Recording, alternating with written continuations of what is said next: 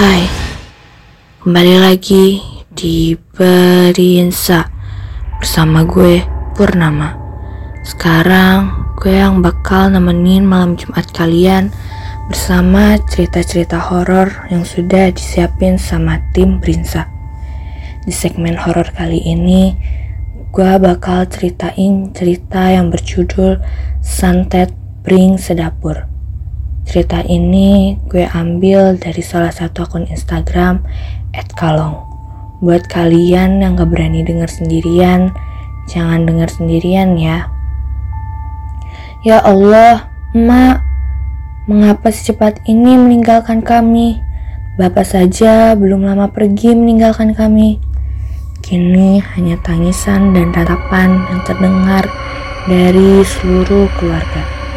Suasana hati sedih akibat belum lama tinggalkan mertua laki-laki bularas belum hilang. Kini ditambah lagi kedukaan yang memilukan. Astagfirullah. Ibu tiba-tiba berdiri lalu berjalan mendekati salah seorang pelayat yang tengah berdiri bersandar di salah satu dinding rumah. Wajahnya membiru dengan tarikan nafas yang terlihat sangat beras, tersengal-sengal. Dia menekan perutnya, terlihat sangat kesakitan dan perutnya perlahan terus membesar. Al, ambilkan tasbih ibu dalam tas, cepat! Teriak ibuku. Seketika dengan gerak cepat, aku membongkar tas ibu mengambil tasbih dari kayu berwarna hitam, lalu buru-buru memberikannya kepadanya. Dengan mengumamkan doa, tasbih ditempelkan ke perut ibu paruh baya itu. Dengan sekuat tenaga dan berulang kali, secara perlahan ibu menarik ke atas, mendorong isi dalam perut dengan tenaga dalamnya. Hek, hek, Hek, mulut perempuan itu terlihat sangat penuh. Terlihat dia menekap mulutnya, berusaha sekuat tenaga untuk menahan desakan dari dalam tubuhnya. Lex, biar pertahannya tidak bisa lagi dipertahankan. Dekapan tangannya terlepas. Ia memuntahkan kelabang, kecoa, cacing, dan beberapa jenis kutu. Mereka keluar bersama lendir berwarna hijau. Hewan-hewan itu dalam kondisi hidup, menggeliat dan bergerak-gerak di tengah kubangan lendir. Masya Allah, orang-orang yang hadir menjerit penuh kengerian. Tolong kalian semua tinggalkan tempat ini. Kata ibuku meminta kepada semua orang yang berada di dalam rumah ini untuk pergi menjauh dari lokasi. Orang-orang yang hadir menjerit penuh kengerian. Tolong kalian semua tinggalkan tempat ini, kata ibuku kepada semua orang yang berada di dalam rumah ini untuk pergi menjauh dari lokasi. Ngampunten bapak-bapak, kalian ibu-ibu, manggi telar mawon, monggo. Maaf bapak-bapak juga ibu-ibu, silakan ditinggal saja. Mari seruku pada semua tamu itu. Semua orang keluar. Aku dan ibu berusaha membantu menyembuhkan wanita itu. Sementara Laras, suami, dan kerabat lainnya masih berada di dalam kamar. Jangan pernah merasa iba melihat semua ini. Di salah satu pantangan dari santet Pring Sedapur Al, kata ibu. Maksudnya bu? Aku balik bertanya karena tidak paham. Ilmu akan berpengaruh lebih dalam jika ada yang merasa iba saat menyaksikan korban. Hal ini membuat ilmu tersebut akan mengarah kepada orang-orang sedang bekerja hati atau dirundung kesedihan.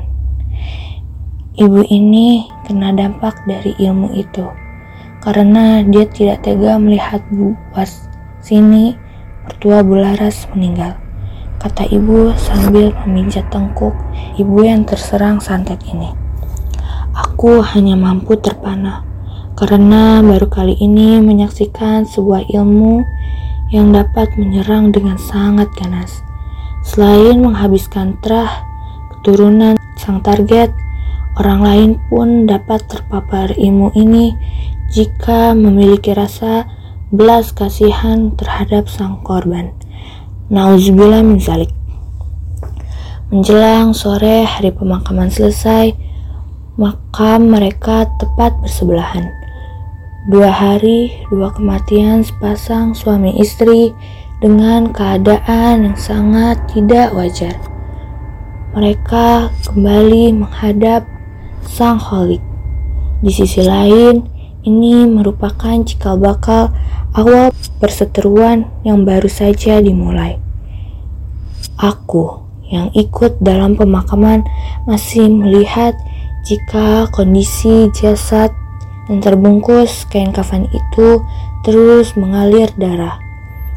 Hal ini membuat kain mori berwarna putih itu memerah dari penutup muka sampai sekujur tubuhnya. Dalam keadaan sudah tanpa nyawa pun, tenung itu masih saja bekerja merusak raga sang mayat. Suasana di sini juga terasa sangat berbeda. Angin kencang yang berhembus kencang hanya menerpa bagian atas liang lahat saja, seperti sebuah makhluk sejenis lampor yang terus memutari kami yang berdiri di pemakaman. Sebagian orang hanya melihat dari kejauhan.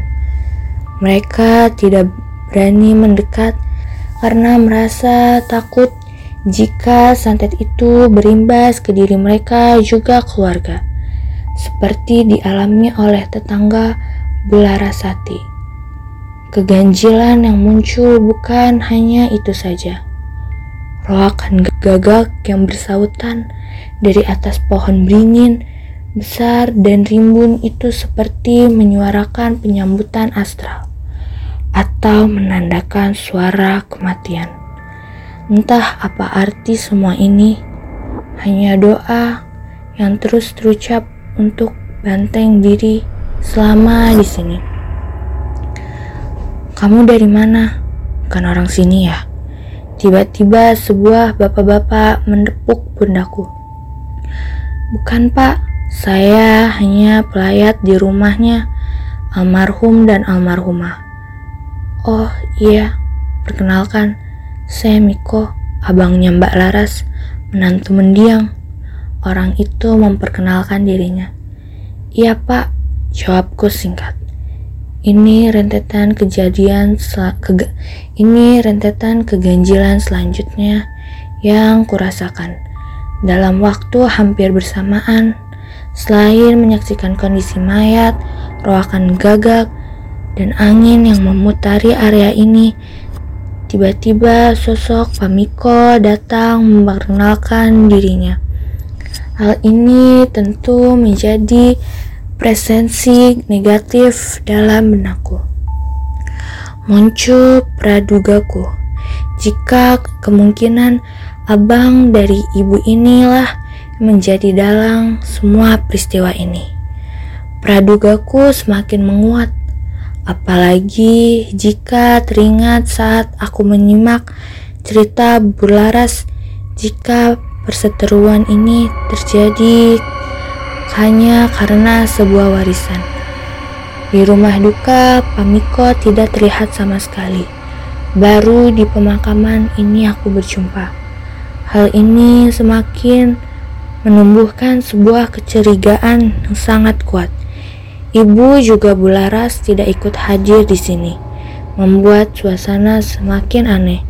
Ditambah dengan berdirinya laki-laki setengah tua yang kini tepat berdiri di sebelahku. Perasaan aneh itu terus kurasakan sepanjang perjalanan dari kuburan sampai ke rumah Pak Samsi. Setibaku di rumah, aku langsung membasuh muka dan duduk sambil merokok berusaha menenangkan diri dari segala keanehan yang kurasakan. Aku mengedarkan pandanganku ke seliring ruangan, mencoba mencari Pamiko yang aku jumpai tadi. Tetapi dia tidak nampak. Rupanya ia hanya hadir saat di pemakaman saja. Diakah orang di balik ilmu setan ini? Pertanyaan itu terus muncul dan aku semakin ingin mencari jawabannya. Oke, segitu saja cerita yang gue bacain. Penasaran sama cerita selanjutnya? Jangan lupa buat dengerin Berinsa terus ya. Kalau kalian ada cerita horor, romance, atau random lainnya, kalian bisa DM di Instagram kita at OSIS SMK BW2. Sampai bertemu di segmen horor selanjutnya. See you.